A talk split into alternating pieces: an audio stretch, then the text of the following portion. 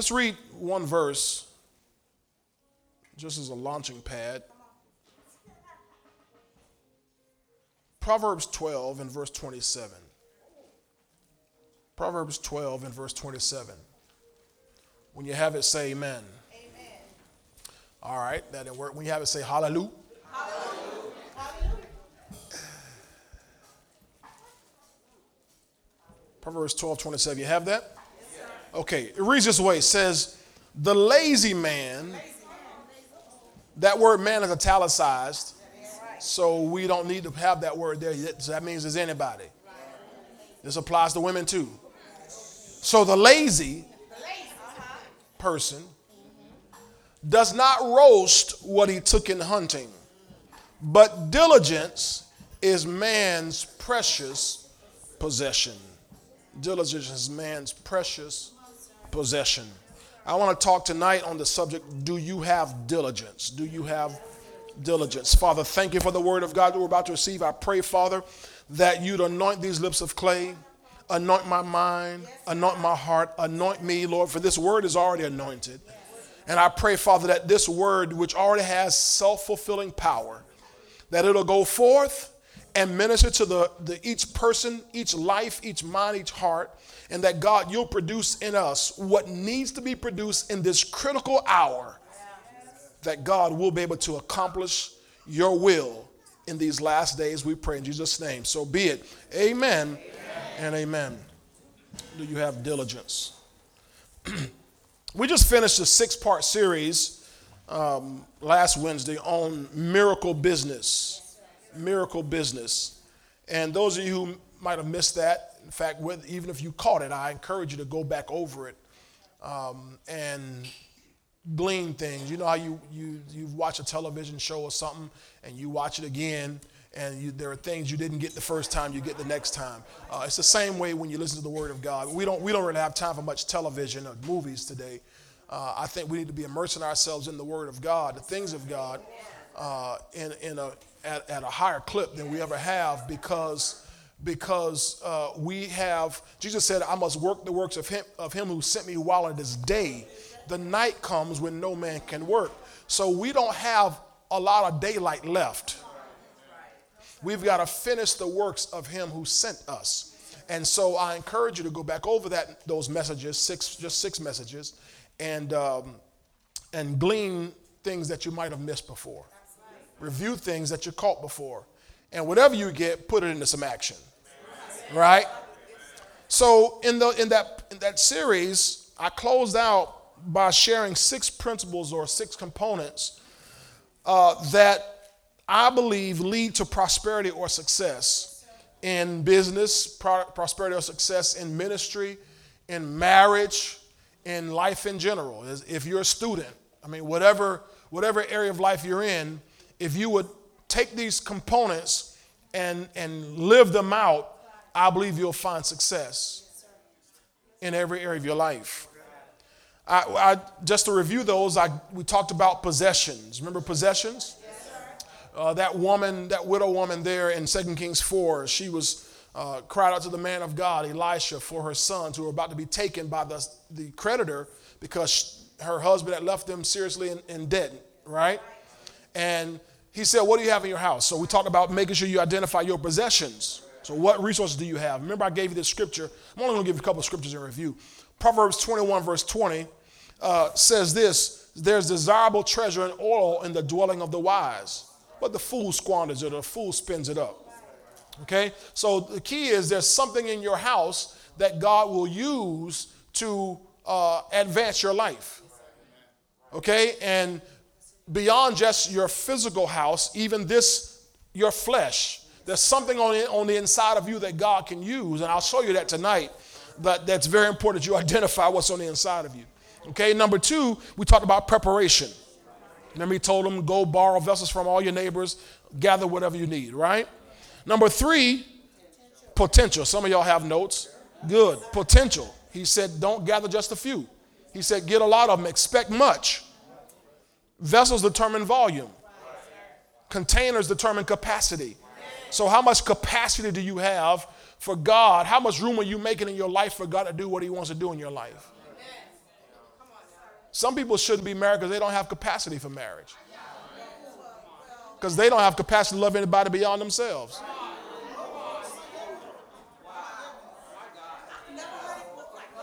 No, I'm just telling you, some people just, just you, they're, they're, so narcissistic. It would be an, it would be, it would be a crime for you to marry somebody, because you're gonna make their lives miserable. See, you gotta, you gotta know your capacity.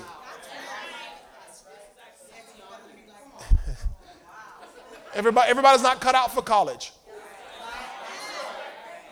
Put your hand down, son. Everybody's not cut out for college.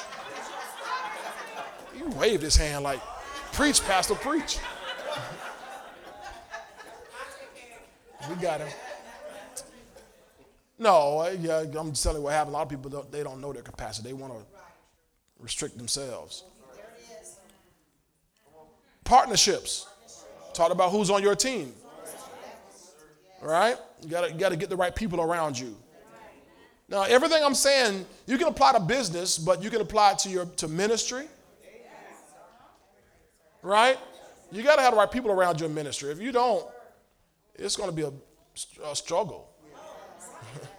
if if if you don't, I'm gonna go back to marriage again. If you marry the wrong person, the wrong person on your team in marriage, it's gonna be bad. That's why you gotta let, let, let the Lord help you pick. Y'all didn't say anything. You got to let, let, the Lord help you pick. You got to hear, the Lord is already going to give you your parameters. He's already going to give you your parameters. Don't pick anybody outside this bunch right here. Make sure they got to be saved. They got to be the opposite sex. I said they got to be the opposite sex. Saved the opposite sex. You're already off to a good start right there. right? Then there's some things he'll let you throw in there like you want tall, dark, and handsome, or short, light, and you know, whatever. Just, you know, he go, he go with your taste or whatever, but they still got to be within those parameters. All right? Let me keep going. Number five, protection. Protection. Remember, he told him when you go, you and your son, shut the door.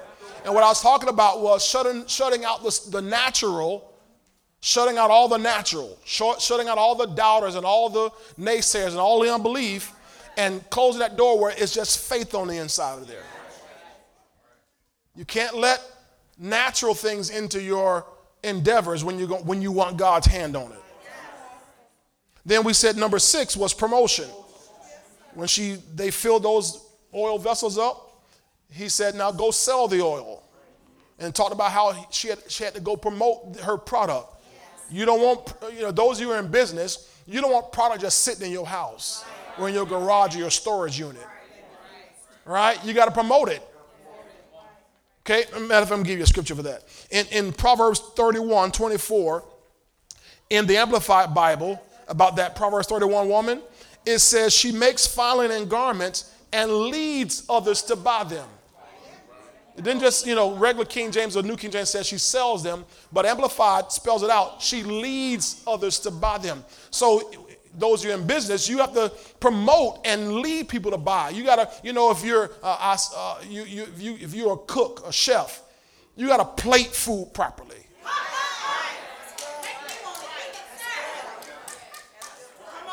You don't don't just throw food on a plate and it's sauce all everywhere and some, you know, some people, they, they don't like their food touching, so you got to present it in a way that,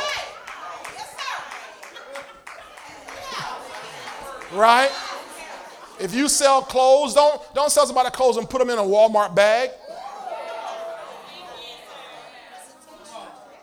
Right? I mean, what's the difference in shopping at Neiman Marcus and shopping at Walmart? Neiman Marcus, they're going to put it in a box with tissue around it. They're going to wrap the tissue paper and put a sticker on the tissue paper, and they're going to put it in a box. I mean, it's, it's just a beautiful, beautiful present. you're like, look, you just ought to go in there one day. Can I buy a Godiva chocolate bar? Just if you can't, if you can't afford shoes or whatever, just go buy a chocolate bar out of, Neiman's. Can you, can you, can you wrap it for me? That's because there's a different experience. You see, you have to lead people when you promote. You know, how does your, how does, I don't mean to talk on business, but that's my bent. How, how does your website look? Does, does, your, does your social media contain a bunch of junk on it? Or is it about business? See, you have, you have to know how to promote. In ministry, how do you promote? One time, people had us out there, we were, we were doing this outreach, and uh, it, we didn't plan it, they just brought us into it. Man, they were throwing out these hot dogs and chips and the water. You, just, you come, people come by there, hot dog, chips and water, and gone. We're like, I can't. No smoke out there wasn't boiled or oh, boiled weenies. You can't be out talking about we serving people boiled weenies. No. And they wasn't even good hot dogs. You want one? I don't want one. I don't want one of them. I don't. I don't want one. Them. You follow what I'm saying to you?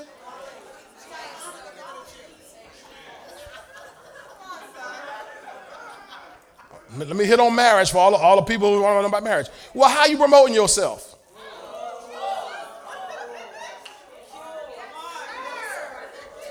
When Naomi was trying to help Ruth get married, Naomi told Ruth how to promote herself. Put on your red dress, let all your hair down.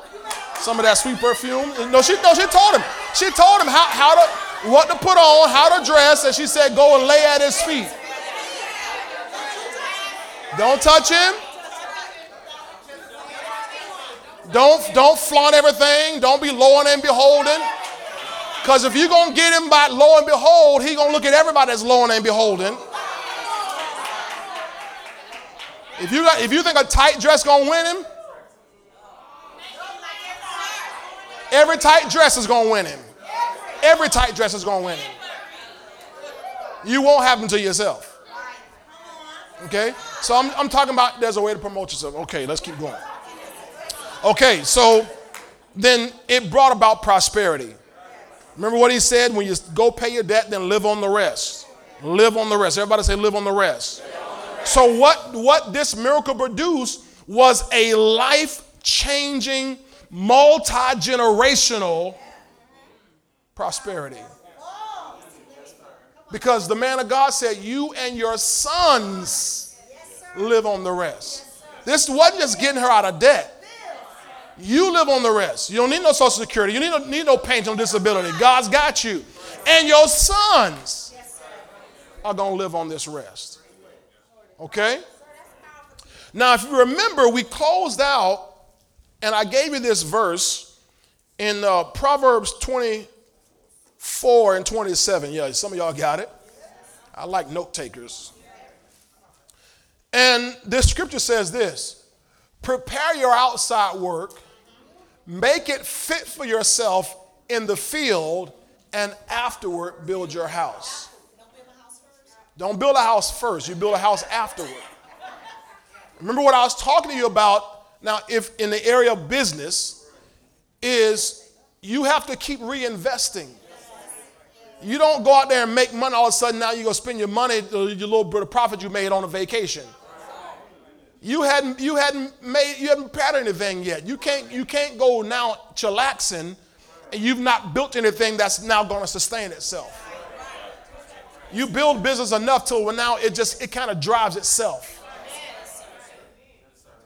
I noticed how many how many y'all remember years ago uh, McDonald's would have on their signs, you know, 20 million customers served. Then you saw 50 million customers served. Then they, get, hit the point they hit said 1 billion customers served. Now they don't even put that on there. You look at you look at any sign for McDonald's now, they don't even list how many they serve. Because it just it it's they, they hit a tipping point where you just stop counting. We just we can't count. See? See, so so you can build until uh, you prepare your outside work, make it fit, and then afterward, now you can okay, now you can live on the rest, the fruit.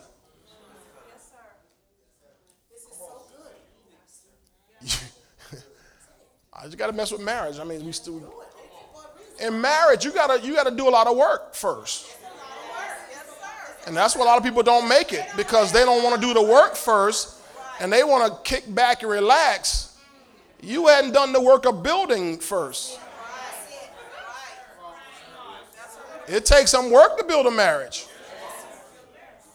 I'm come on this side. It takes some work to build a marriage. You got to put some time in, some attention in. Yeah, you, you don't have time to go play basketball, running the streets, and be in the mall, hanging out with your girls. You can't hang out with your girls when you're building your marriage. You can't hang out with the fellas when you're building your marriage. Once you've been in there 20, 20 years or so, and you know, all right, we solid.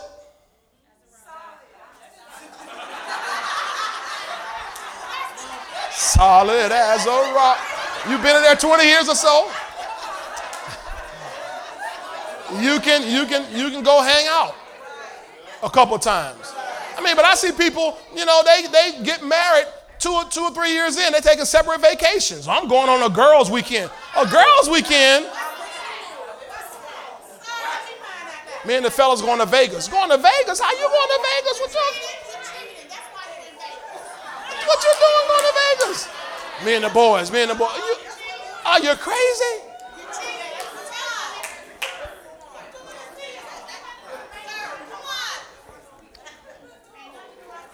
All right. So, oh, them clickers, yeah, the Vegas is Boy, that's a, it's a challenge to, to your spirituality, trust me. Thank you, Lord. So, afterward, build your house. Now, most people never get to build a house. Most people never reach the point of living on the rest. In marriage, in ministry, in business, in their careers, in education, most people never hit that place of, okay, now I can build my house. I, I, I pulled some stats I think would, they were quite alarming to me. According to a, a, a 2014 article I looked up and I saw on a website called pastorsponderings.org, the average church in the U.S. fails within five years. That's from 2014. The average church fails, in other words, closes, within five years of its inception.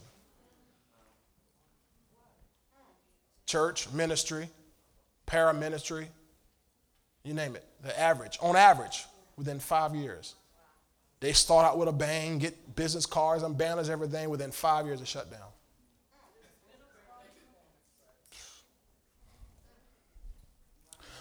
According to, to a 2019 article on a site called creditdonkey.com, interesting.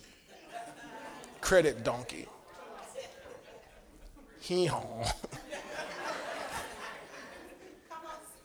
They should call it debt donkey. The average U.S. marriage fails within eight years.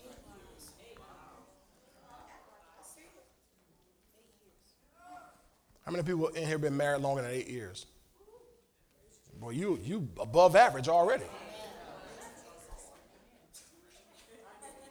You ever heard of something called a seven-year itch? Marriages. People hit that seven-year time, they're like, I want out, I want out. I'm stuck. Well, that's because the first seven years they don't, they don't they don't build, they don't do the work. They went into marriage with a, with a, a single mindset.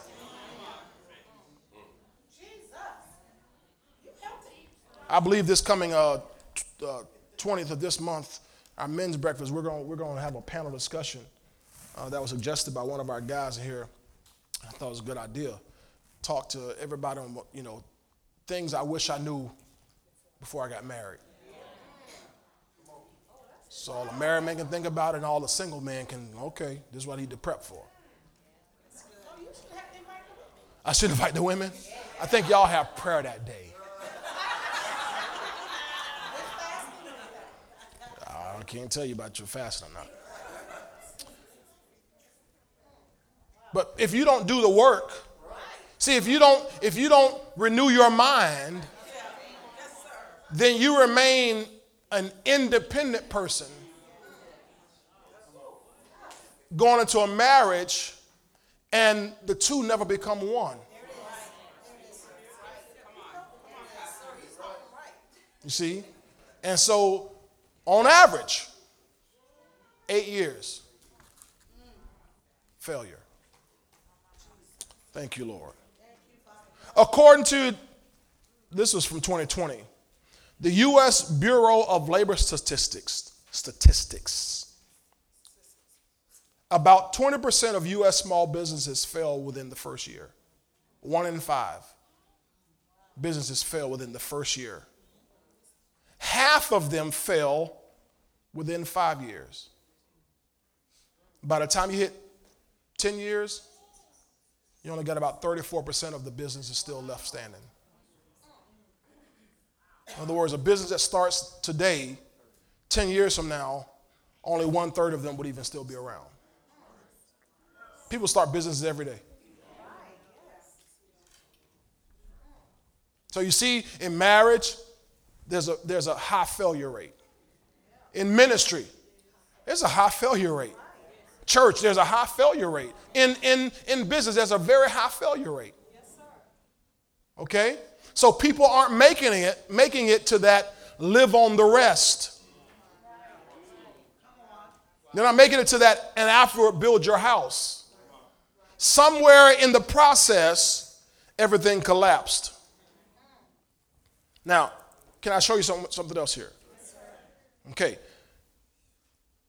There's, I looked up some reasons, but let me just tell you my, my from what I've seen as to why some of the thing, these things fail. It's, it's because of small failures that happen.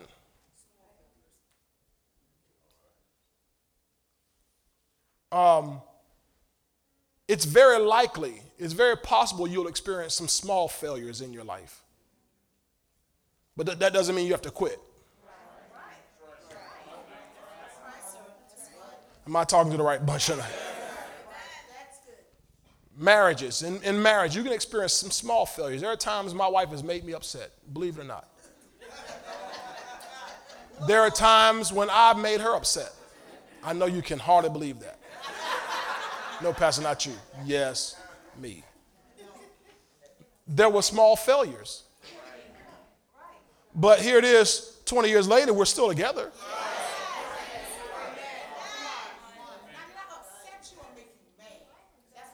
What's the difference? I don't know. I know it wasn't no peace. That's all I know. there was no peace. I had to pray, Lord, I need Send your peace to this home.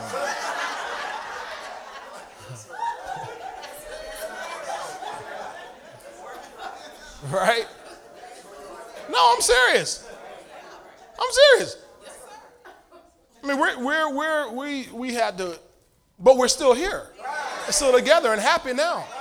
We didn't let those little failures turn into major catastrophes. So people will experience oftentimes setbacks and and uh, opposition. How many of y'all know you're going to experience some opposition? You, you cannot serve God and not experience opposition. The Bible says all those who live godly in this life will suffer persecution. You're going to be persecuted. You're going to, you're going to face an adversary, the devil. He's going to oppose you, and he knows the promises of God.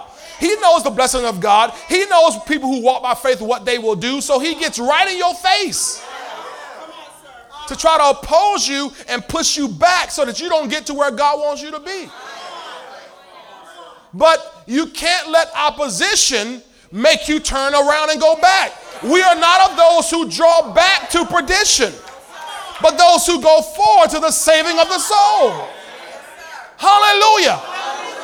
So we cannot let that opposition and setbacks and persecution, all these things that happen in our lives, push us back. Okay? And what happens when people let these things happen, or, or another, another one I want to bring out is burnout. People get burnout in ministry. You hear about it all the time. In ministry, people get burned. Man, I just, pastor got burnt out. Had to take a one year sabbatical. Just had to take a whole year off. Got burned out. Oh, the problem is you're not tapping into grace. Jesus said, Take my yoke upon you and learn of me. my yoke is easy, my burden is light. He said, You'll find rest to your souls. Right? Uh, the message translation talks about learn the unforced rhythms of grace. So when his grace is on you, you tap into that grace, access grace by faith, then you can you can endure in ministry, in business, in marriage, as a teacher, as a parent. Some parents get burned out. Yeah, I know y'all were saying that because your children here. But some parents get burnt out because they're trying to parent in the natural. But there's grace available. It's God's ability on top of your ability to get the job done. You see? So, what happens is when people run into that setback, people run into that opposition or that persecution or that little failure, they don't persist. They don't persist. And if you don't persist, if you don't have, have a persistence in your spirit, a persistent faith, the moment you run into an obstacle that's too much for you, you'll back off. And when you back off, you have to start all over again. Nothing comes to people who aren't persistent. Glory to God. And what most people lack is persistence. Remember in Luke 18? Luke 18, when Jesus was teaching this parable, gave this parable about this, this woman who went before an unjust judge. And m- most Bibles call this the parable of the persistent widow.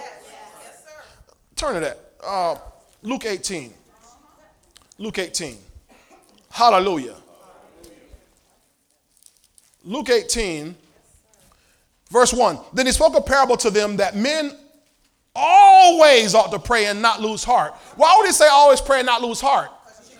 Because there's something that's going to come against you to try to stop you from praying. How many of y'all know that we need to be praying mightily? Hallelujah. Men ought to always pray, he said, and not lose heart. King James says, not faint. You faint because you're weary, because you're weak. Well, how do you become weary and weak? It's because the devil's opposing you and bringing all kind of things against you. Glory to God to try to zap your joy and zap your peace and if you're persistent, he can't have it. So he says there was a certain woman, certain city, right? Rather, a judge who did not fear God nor regard man. This is an unjust judge. Now there was a widow in that city, and she came to him saying, Get justice for me from my adversary. And he would not for a while, but afterward he said within himself, Though I do not fear God nor regard man, yet because his widow troubles me, I will avenge her, lest by her continual coming she weary me.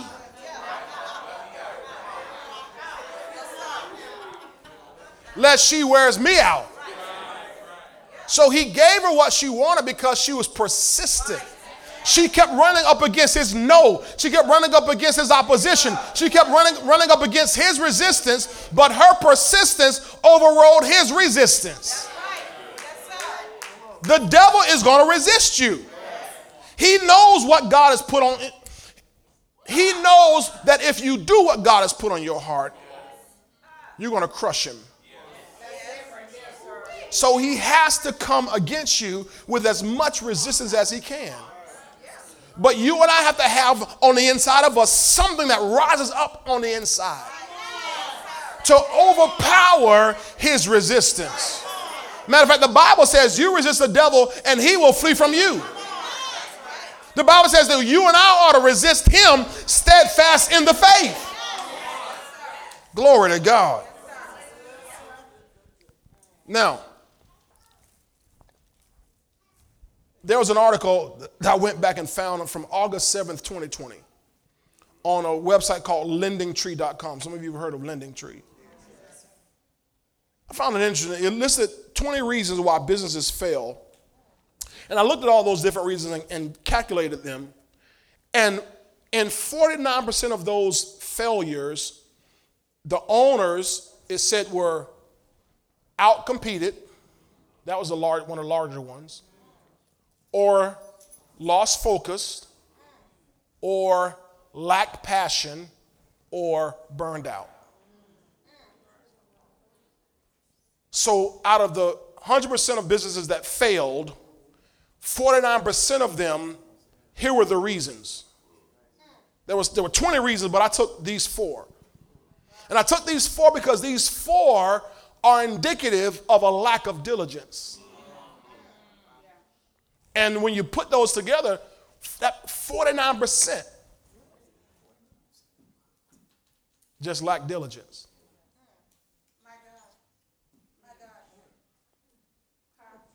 Are y'all saying this? Hallelujah. Outcompeted. Outcompeted.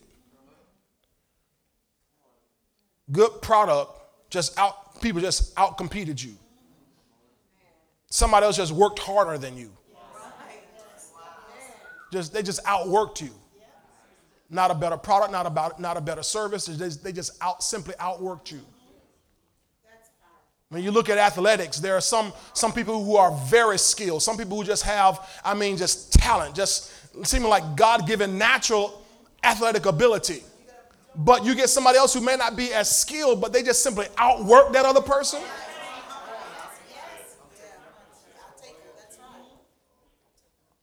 Believe it or not, there are, there are basketball players who are better than Michael Jordan.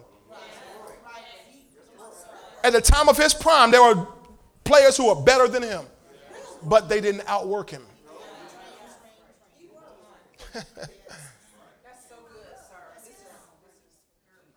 See, and one, one of the things that that in the in the Christendom, in Christendom, we don't we almost see taboo with the word work.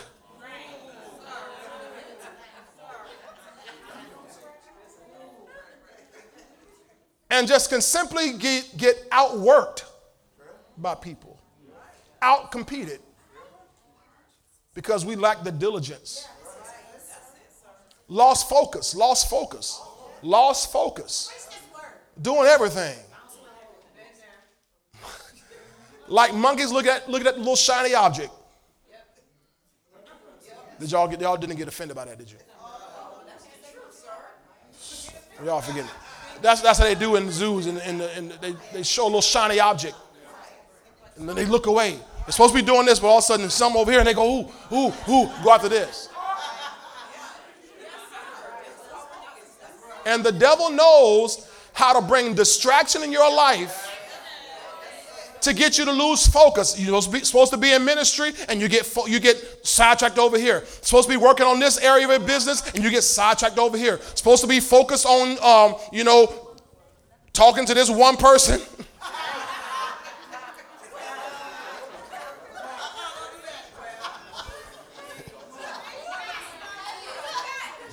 right? And okay, I'm right. They say I can say it. And get fo- lose focus and be over here. Wandering eyes, right? Look at this other one. Lack passion. Lacked passion about something that is their own product, their own service. And how do you, how do you lack passion about your own thing? Because it was just a, just a little ideal. See, we're talking about, see, if there's going to be no passion, then there definitely won't be any diligence.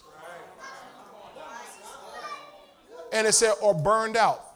To burn out means that you, you quit before it was done. See, it, didn't say finished out, it said burned out.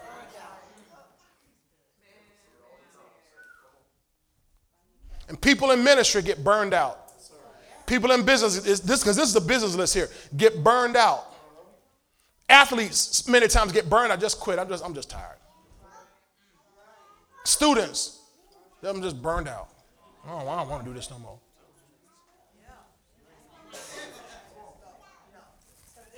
Hallelujah. Ask your neighbor. Do you have diligence? And before you answer that, let me give you a dictionary definition of diligence. This is Merriam Webster on diligence. This is big here, y'all. This is big. This is big. I might be in this a couple, two or three weeks, four weeks maybe, so I don't know because this is so big. This is big. And I'm, and I'm not going to spend the whole time talking about business. Because, see, the Bible says, Hebrews, Hebrews 11, verse 6, without faith it's impossible to please him. For they that come to him must believe that he is, and that he is a rewarder of them that. Oh, I've been seeking him. What about diligently? See, because you can say you've been seeking him, but if it's not been diligent, there's no reward. Proverbs 4:23 says, Keep your heart with all diligence, for out of it are the issues of life. I got issues. I got issues because you're not diligent about keeping your heart. You think because you go to church on Sunday, you're diligent. That don't mean you're diligent because you go to church on Sunday. See, everything, everything about God's kingdom requires diligence. And the reason many of us have not uh, obtained or attained in God is because we have not possessed this diligence. We've tried something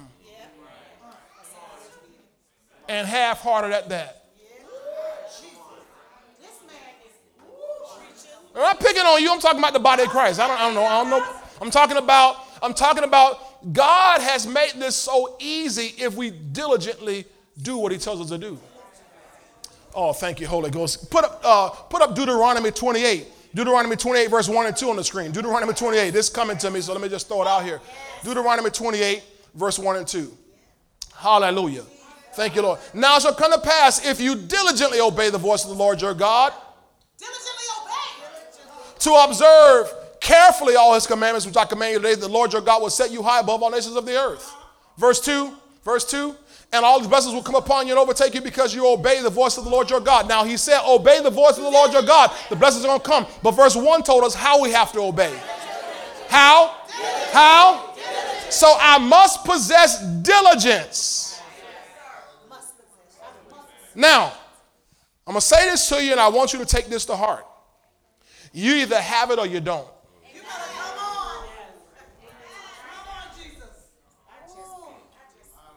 What do you mean? You don't you can't have it in one area and not another area. You either have it or you don't. Oh no, I'm diligent about that. No, no, no, no, no, no, no. You might just be in a routine. You might just like that a whole lot. You either have diligence or you don't. If you have it, it's going to show up in every area of your life. That's why in the business world, they, they tell you, even in ministry, they tell you, if you want to get something done, find somebody who's busy. They said if you want to find, if you want to get things done, find someone who's busy. Well, no, you don't want to find somebody busy. You want to find somebody who got who's not doing anything. No, if they're not doing anything, they're not going to do anything because they don't have diligence. Every person you look through the scripture, every person you ever found that God ever pulled and used, they were found doing something. Y'all ain't saying nothing to me. They were found doing something. When God called Moses, he was on the backside of the desert keeping Jethro's flock. When God grabbed a hold of David, he was out there keeping his father's flock. When, when Elijah went and found Elisha, he was out there plowing with his father's oxen. When, when God, when, when, when Samuel, when Samuel found Saul, Saul was out there working with his father's, father's donkeys. Every person you see God found, they were doing something. When Jesus found Peter and those disciples, they were out there fishing. You have to find somebody who's diligent about what they're doing. And diligence is a man's precious possession, not an action. It's a possession. Oh, I'm getting ahead of myself, but I, I need you to get this. Either you have it or you don't. If you don't, you need to get it.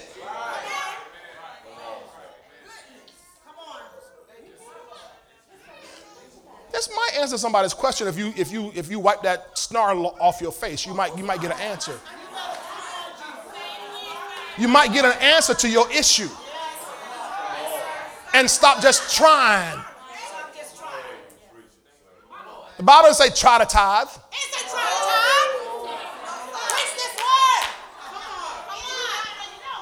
The Bible doesn't say try to love your neighbor as yourself. You don't see anywhere in the scripture the Bible say try well try to do this.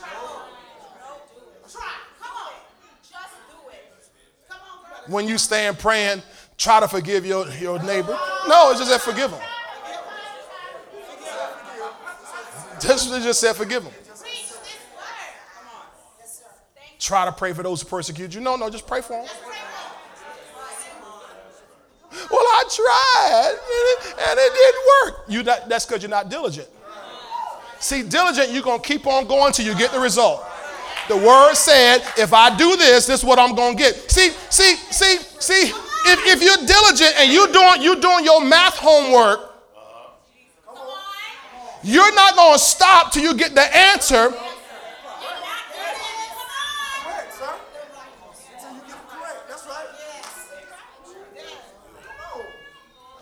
If you're one of the ones you got half put together puzzles,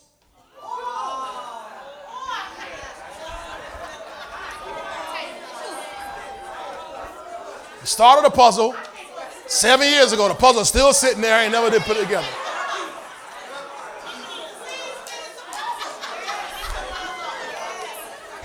You never finish a book? You never finish a book? Never?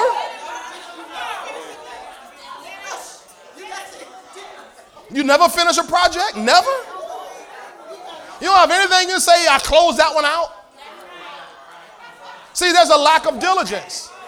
And if you lack diligence, you lack diligence. It's going to show up naturally. It's going to show up emotionally. It's going to show up financially. It's going to show up spiritually. Because if you lack it, you lack it. But if you have it, you have it.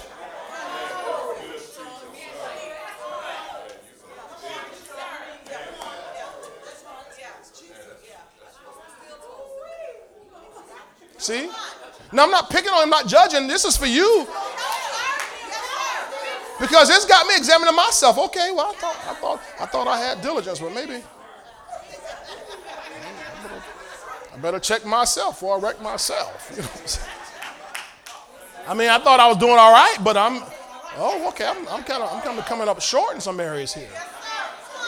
Because because when I look at, at things I've started, by now I should have Fill in the bank. Come on, fill in the blank. By now, I should have. See, if I kept going, if I hadn't stopped, by now I would have.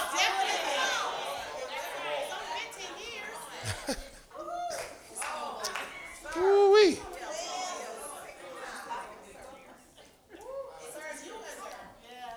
Diligence. Let's put that, def- that definition up of diligence from Merriam Webster. Diligence. Here's what it means steady, steady. What does steady mean? Constant. Not start, stop, start, stop, start, stop. Not staggering not wavering, steady. You know, if you get just a little little drip of water, just a little drip of water that steadily drips, it'll erode a stone over time. You don't need a pressure power washer to erode that stone. Just a little steady drip of water, just steady, just a little drip, one little drop. Over time, will erode that whole stone. So steady, earnest, that word earnest, another word for earnest is sincere. Sincere. I mean, you're going to give a real sincere effort on something. I'm really going to do it, not half hearted. Well, I'm going to do it because Pastor asked me to do this. Don't do it at all. Mama said, take out the trash. I'm gonna take out. I'm gonna take. I'm gonna take out the trash.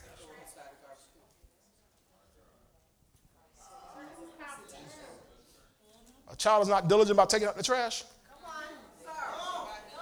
You look out one morning, the trash man going on the street. Hey, hey, and the, you, didn't you didn't get the trash out. Why? Because they don't want to do it. They're not into it.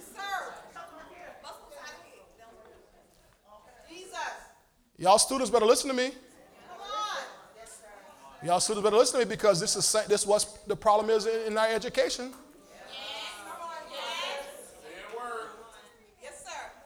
Our youth, our students, and I'm saying our, I'm just talking about universally, lack diligence.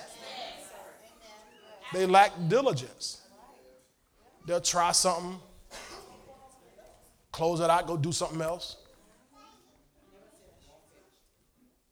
And these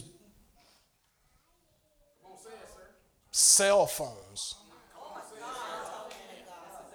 iPads, and shouldn't have in school. Just block all their, all of their diligence.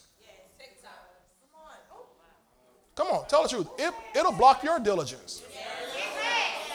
Grown folks. I'm, pray, I'm trying to pray diligently. Bring. Notification come on your phone. Bring. Oh, oh. Oh.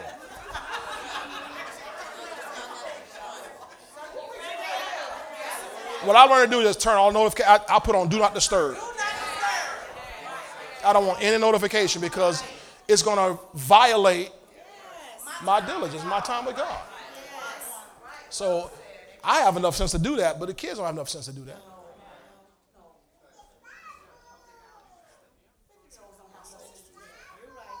Okay, let's keep going. Steady, earnest, energetic. There you go, energetic. Effort. Energetic, not, oh, I gotta do this assignment. That's not energetic. That's not energetic. My wife want to go out to eat.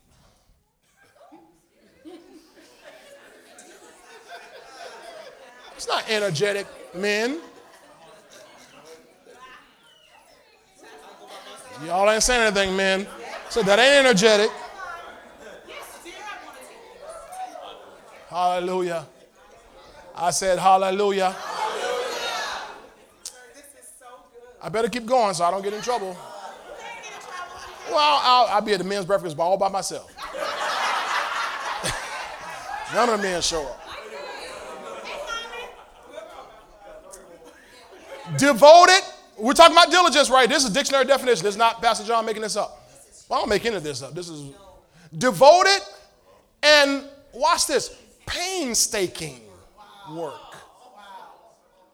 That implies that there, there's going to be some real effort, and you it might it might hurt you to do it.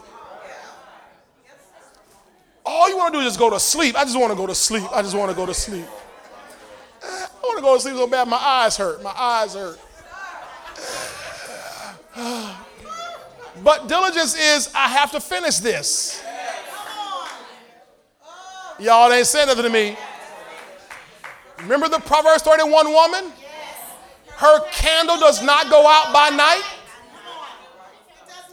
Ooh, y'all, y'all quiet in this Presbyterian church right here.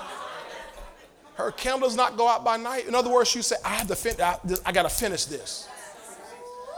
Painstaking means it may hurt you to get it done. But I got to push it. I have, I have, an assignment. I have a timeline. I got I got I got to get this out. Now, I'm not talking about toiling. I'm talking about you getting over and toiling and you just doing your own effort. I'm talking about, but when you have a task to complete, you're going to get the job done. Glory to God. Go back to the definition here. Go back to the definition. Painstaking work and application to accomplish an undertaking. To accomplish. The underline that word accomplish. It, it, it means to finish an undertaking. Then, then here's an SAT word assiduity. Assiduity, which means persistent personal attention. Ooh. Persistent. Everybody say assiduity. assiduity. You're going to amaze your friends when you play Scrabble next time. Assiduity. It's a word. There ain't no word. Look it up. You, you, you going, this, this is a challenge. Are you challenging me? Because you're going to lose your turn if you challenge me. I just want to let you know. Right? Assiduity. Oh, I'm serious about Scrabble. Challenge. Anybody on Scrabble. Personal, uh, persistent, personal attention. Persistent personal attention. Persistent, another word for persistent I want to throw in here is unstoppable. Personal attention. I want to put another word in here, another phrase attention to details. See? Diligence means I'm going to pay attention to the minor to the minute details, personal attention.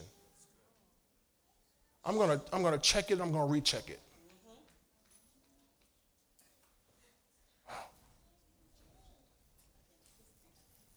I was going to bring that up. When the, the, the, book that my wife and I did here last year, um, you know, it was a lot of man hours to get the book done. But then I had somebody else, you know, proofread it, go through it, proofread it, go through it. And once I got it back, all right, I'm thinking I'm ready to go to print. Well, I got it back and I'm like, okay, that was a mistake right there, and a mistake right there. Mistake. I'm like, Okay, so then I went ahead and paid for a service, Grammarly. Y'all ever heard of Grammarly? You know, there's a free Grammarly service everybody can use. But I said, no, if you're going to print something and be an author, you need to pay for this service. So I paid for the Grammarly service. And it identified like, oh my God, it's like 20,000 errors. I'm like, oh, Lord. I'm like, man. So now I had to go through the whole book again, word by word and correct every issue. Personal. And I, after the book came out, I found out I missed. I how did I miss that one? I didn't even see that one. well, you found one. I, I found about three. Tamara probably found 10. She just ain't told me. Because Tamara is Inspector Gadget. She's going to inspect everything. Uh, Kirkland on the website, there's a little word. Thank you right? But persistent personal attention. How much attention do you give to the task that's ahead of you? Persistent personal attention. Well, I got somebody else doing that. No, no, no, no. Personal.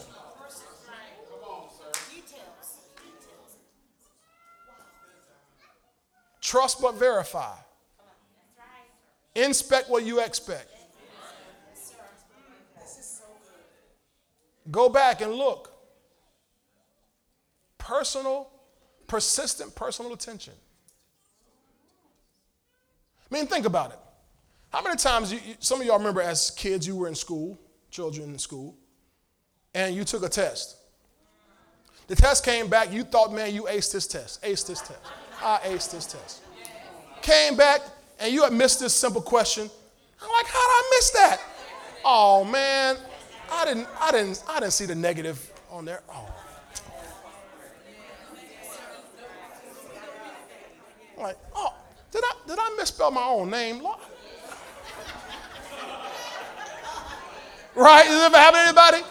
You just, I mean, just this little simple things that separated you from an A down to a C or whatever it was. See, it's the attention to details. When you're diligent, you have to check everything. See? I know, I know this is challenging people. See, when you do that, you you have you go through and you eliminate excuses.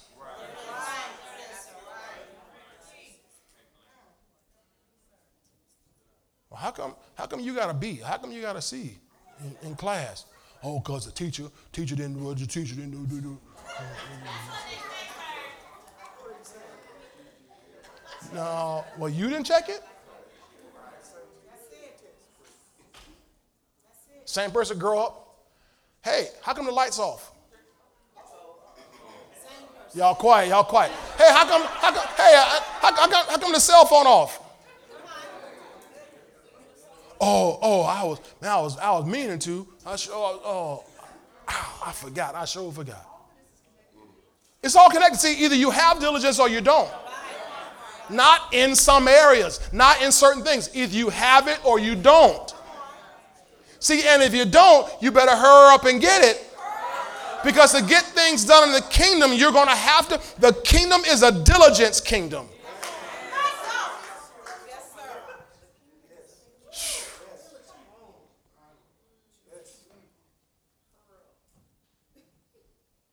The Bible says in one place, the zeal of the Lord of hosts will perform this. Zeal means God's, God's diligent about what he does. Mm, mm, mm, Y'all got a couple more minutes here? So I got to have this steady, earnest, energetic effort, devoted and painstaking work and application to accomplish an undertaking, assiduity, persistent personal attention, do you have diligence? Apostle Durber wrote a book called Odd, ODD. You remember that? Some of y'all have seen it. I encourage you, if you don't have it, to grab that book. ODD stands for obedience, discipline, and diligence. In other words, if you want to be successful, you're going to be odd, ODD, not ADD. See, we're talking about attention here. See, most Christians are suffering from ADD. Most people in the world are suffering from ADD. Not clinical, not, not diagnosed, talking about just do not pay enough attention. They lack focus. I, I was, oh, I was going to say this. Many, many of the people in today's generation, that's when I say young, I mean by that younger generation, are, are victims of the Sesame Street uh, generation, is what they are. Is, is they, they got everything in little five minute bites. And then they switch to something different. And so attention span is down about five minutes. Yeah, if that. Because now we're in the TikTok generation where it's one minute. You get a, get a minute about, you know, you get a minute and I got to move something different. Now, y'all get hear what I'm saying? Victims. It's a conditioning by the enemy to cause people to have no focus on anything. So to challenge them to read a book all the way through, read a lesson, read all the, all the directions on a lesson.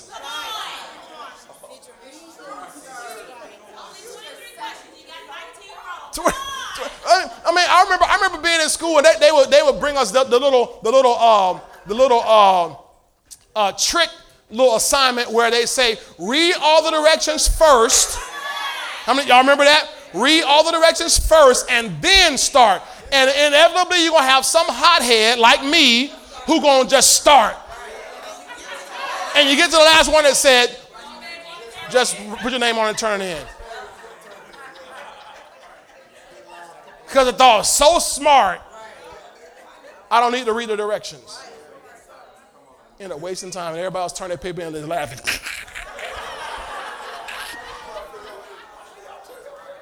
How y'all done already? See, and so people people have have don't have the ability. That, that's, that's why we got to get renewed minds in the minds of Christ.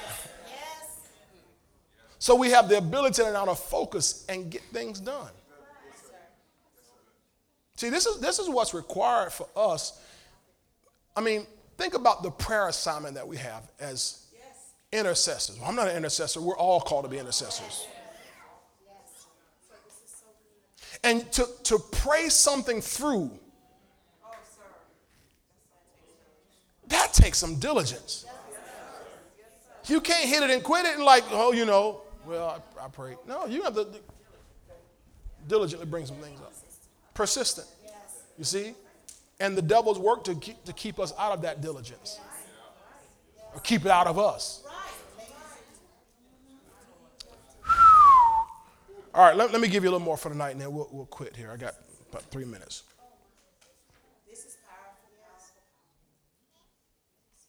So, do you have diligence? See, if, if in your vocabulary are phrases like I meant to, I was going to, I forgot to, I was supposed to, those are signs that you, you're lacking diligence. What had happened was, well, see, what had happened See? Now, don't, don't, don't be in condemnation if, if you have that. I mean, not, every one of us come sure could look at some area, but the conviction is necessary so that we can make the changes. Because we have a big assignment ahead of us. We have a big responsibility. We are the end time generation. We are the ones responsible for bringing in this final harvest in the kingdom of God. And it's going to require some diligence. It's playtime. It's over. And we've got to get get on the good foot, as some people say. All right? Now, Proverbs 12 27.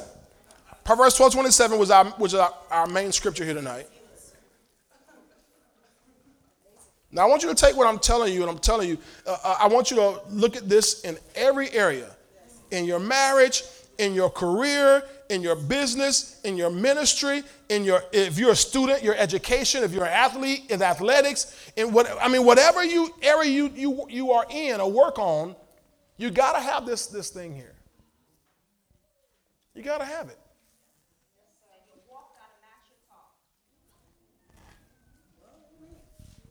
Now, Proverbs 12 27. It says, The lazy man does not roast what he took in hunting. But diligence is man's precious possession. Now, remember the, the, first thing we talked about in those six components I gave you was what do you have in your house? What's your possession? So, I want to show you here, we can see here from the scripture what your precious or your valuable possession must be. It says, Diligence is man's precious possession.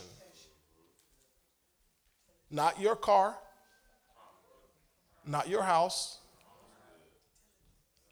not your degree, not your skill. You can, there are a lot of people who have degrees but don't have diligence and they don't accomplish anything. People who have skills but don't have diligence and don't accomplish anything. People who are called to preach might even be great orators and even have anointings but lack diligence and never accomplish anything for the kingdom of God. Now, notice what it says here the lazy man does not roast what he took in hunting. Now, there in this in this uh, scripture, there are there are three common verbs. Now, I don't know about all them other kind of verbs. I know these kids they have all kind of other verbs, as you know, philodendrous verbs and you know hypernuclear verbs and all that kind of stuff. I'm talking about just regular common verbs that I can recognize at 49.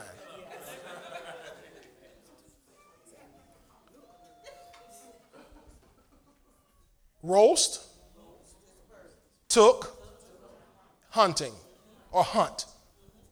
Right? Hunting. He, he hunted. So I want to use that as a verb. Okay? So notice in order of progression, the sequence, you hunt, you take, and then you roast. Right? All of them require some effort, some action, some energy. So notice the guy had the, the thrill of the hunt. He hunted. He went looking. He found. Then he went so far as when he found it, he took it. Ooh, he shot that thing, boy. He bagged him a big one. But it said the lazy man does not roast. It didn't say the lazy man doesn't hunt.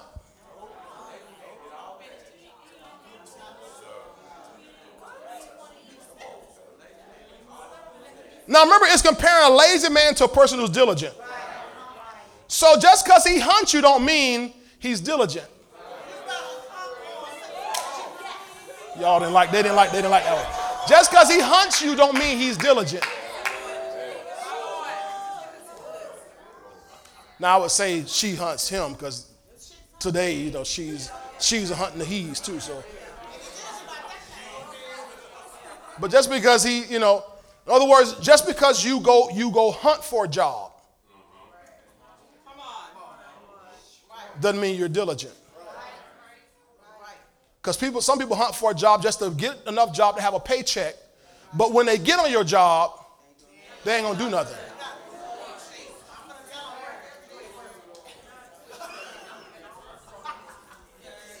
Am I talking practical tonight? I mean, I, I know this, this ain't all spiritually deep, but I'm talking about, we'll, we'll get to the deep because we, we got to get this stuff in us. So he hunts, still lazy. He takes, he's still lazy. Because the hard part isn't the hunting, the hard part isn't the taking, the hard part is the roasting. Because to roast, he has to now dress that. He has to now do the, the hard part. You catch a deer, you catch you get, get all the entrails, all the guts out, and get all the hair. I mean, you gotta, you gotta get, you gotta, you gotta process. You, you gotta do. I mean, this is this is the part that requires work. I mean, it's kind of like me. I, I thoroughly enjoy fishing. If you said, Pastor, you want to go fishing? Yeah, I'm going fishing. We're going on a boat? Yeah, we're going to go on a boat. We're going to catch a bunch of mullet. We're going to get whatever, net fish, deep. And we get on and say, all right, we're going to clean it. hey, I'm out of here, bro. Let me know when y'all got that in the grease, because I'll be back when you got that grease hot. Because I, I enjoy the hunting, I enjoy the fishing, but the cleaning part, that's the hard part. It's fun to hunt, but it's not fun to clean. See, diligence is shown when the fun isn't there. When it's hard, when it's challenging, when there's some, some opposition, when it's dirty, when it's grimy.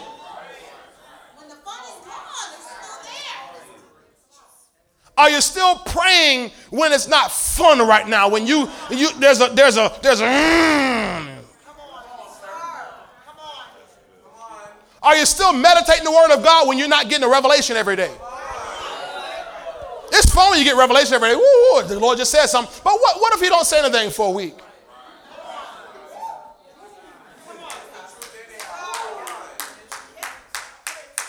Do you still tell people about, about the goodness of God when nobody comes and no you? When you go and, go and evangelize and you witness to somebody and they, they start telling you about their problems and they going through this and they going through that, and you're like, okay, I'll just invite you to church. But now nah, I wasn't I wasn't signed up for counseling and you know I wasn't I wasn't signed up to do all that. See now now what happens? When you start dealing with their real issues. And I got an addiction. And can I can I call you at 3 a.m.? Yes. Y'all didn't say nothing. See, see it, it's great we evangelize during business hours.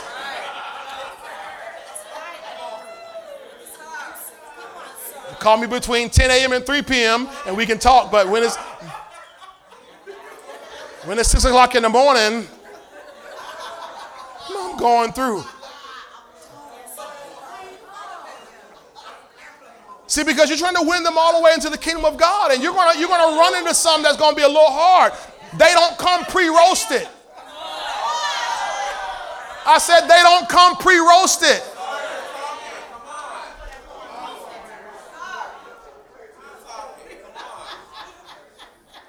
Can I, can I say something else? I know I'm past time, but so many people in the body of Christ are, are because we, we're on this, well, the wealth of the sin laid up for the just, and God's going to give miracle. And, I, and I understand He's going to do all this kind of stuff. He's going to do all these kind of things. But, you know, there's some things that will be illegal for God to do.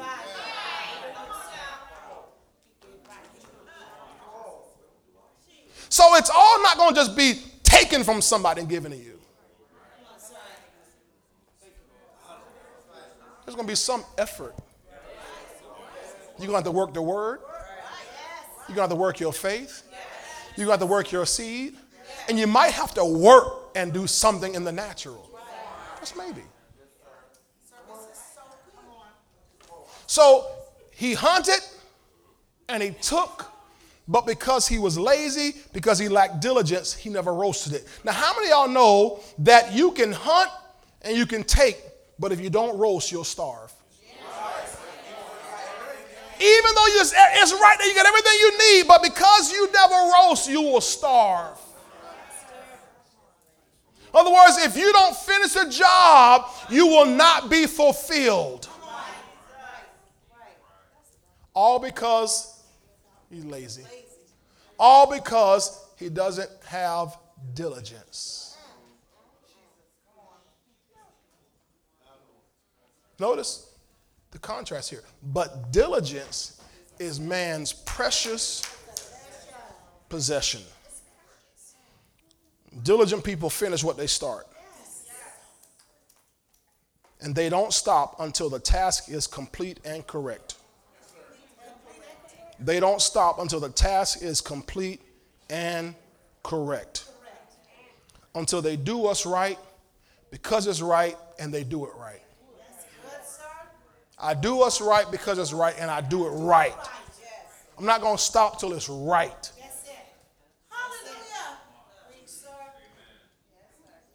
Until I've done exactly what I'm supposed to do. Glory to God.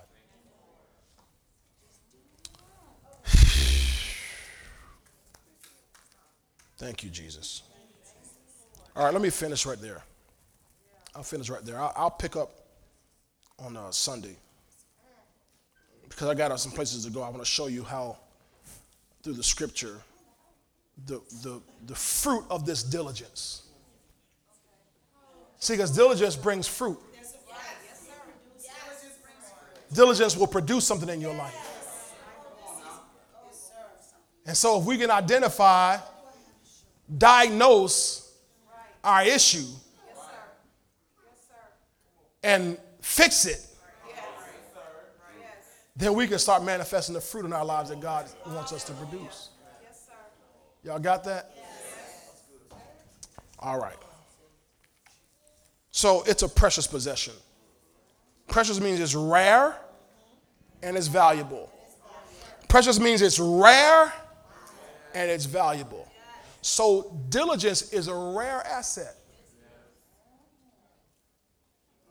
I, I watched the other night a few minutes of this. There's this documentary about Tom Brady. Some of y'all know Tom Brady.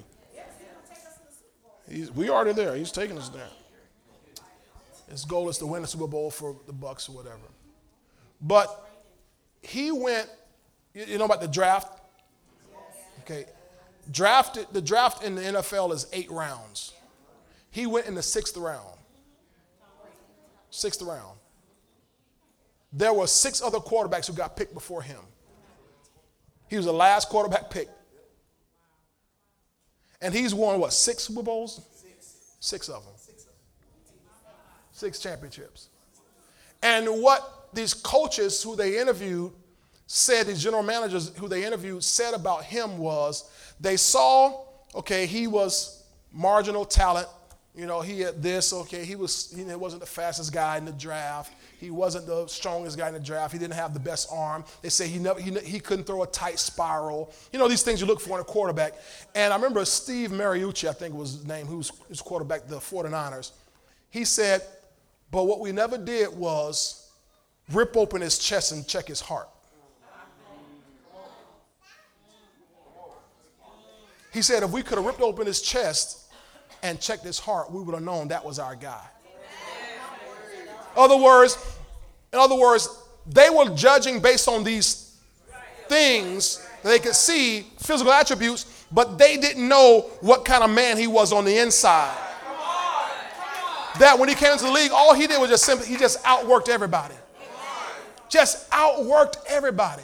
I mean, he's a guy to this day, his diet is just ludicrous. He and his wife, they eat so clean. He's 43 years old. 43 years old, unheard of for an NFL quarterback, quarterback to be playing at this level at 43 years old. But because of how he takes care of his body, he just outworks everybody. He's diligent about the foods that he eats. He's not, no, no, I don't want that. Stuff that we will go, you crazy, man. You better eat that cookie. No, I'm not eating that.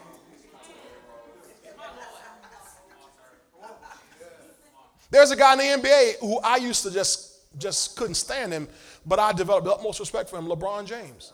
I used to think this guy, just this little kid, I just can't stand this snotty nose kid. Till I, till I began to, I watched one day and saw his workout routine and his, his diet and what he, how just he works.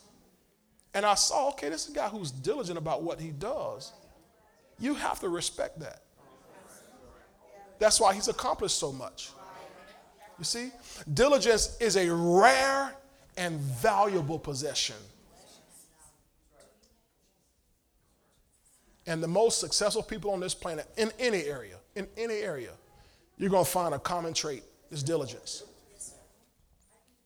God tells me to do something, I'm just going to do it. You know, that's one of the things I admire about my spiritual dad. Yeah, the Lord tells him, write 100 books. God's like, write 100 books. in here. He talked about how he'd be all, be all day, eight, ten hours typing. You know, some of y'all type like this, but most of many of us type like this. Pound out. I'm not going to stop till I get 100 books. Why? God said so. Write all these songs. Songs, songs, songs. I think they did three albums last year. In a matter of really a few months, I think three or four months to finish these albums. I mean, that's diligence. When I, I sit there many times just in awe, like, wow. Like I'm slacking, bro. see? See, but when you see that, you see people accomplish in ministry, in business, in marriage, in education, in athletics. The common trait is they're just diligent. See, it's a very precious possession.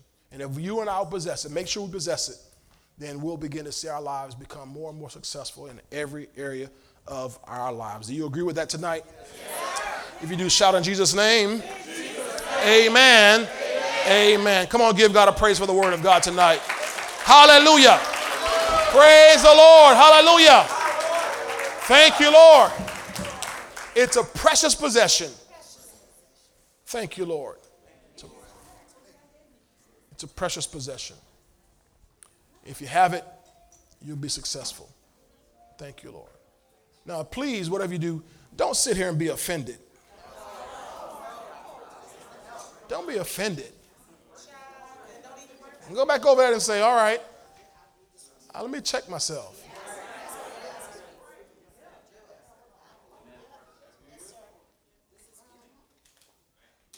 I mean, I just ask yourself, well, how many plans do I have still sitting there I never actually carried out. I got all these plans. I got a planner. People have planners full of plans. but you know what the Bible says? The Bible says the plans of the diligent lead surely to plenty. The plans, so it didn't say the plans lead to plenty, it said the plans of the diligent lead to plenty. It's great to have a plan and a planner, but you got to be diligent plan, it ain't gonna work itself. You got to plan to work, but then you got to work the plan. You got it? All right, Lord, tonight, thank you so much for the word we've received tonight. I pray, Lord, for your people that God, they walk into destiny, your purposes, your plans for all of their lives. And I pray, Father, that God, as we live out this life you've placed before us, that God, in every area of our lives, we will be or become diligent. You said, Lord, in the word that diligence is the man's precious possession. And God, it's something that we can have, we can possess. And if we possess it, we can use it. Thank you for you being diligent. That God, what you spoke in the Garden of Eden, when you said that the head of Satan will be crushed by the heel of Jesus. And you were so diligent that through every generation, through every generation, you watched over your word to perform it. You lined everything up. Even when the children of Israel just upset you and they just went all astray, you, you kept your word. You were diligent about your promise to Abraham, diligent about your promise to Isaac and Jacob, and you, you kept your word all the way through to the cross. Thank you. You're a diligent father. Thank you for Jesus being a diligent son who despised all the shame. He endured all the suffering, endured the cross, and because of his diligence, he's now set at your own right hand. Thank you, Jesus, for being our example tonight. I pray, Father, in this place that your people would grow in this area of diligence and accomplish all that you put before us. So that in this last hour, these last days, you can use us and trust us that when you give, give us an assignment, it will be done. It will be done. That when you give us a word, it will be done. God, we know, we know, we've learned through experience that we can trust you. But we want to prove that you can trust us with any assignment, with any task, with any responsibility. So, Lord, as we develop this, this, this diligence, let us grow in it day by day by day. We thank you. We thank you for the fruit that'll come from it. And we give you the praise and the honor and the glory in Jesus' mighty name. Amen, amen. and amen. Praise God tonight. Praise the Lord. Praise the Lord.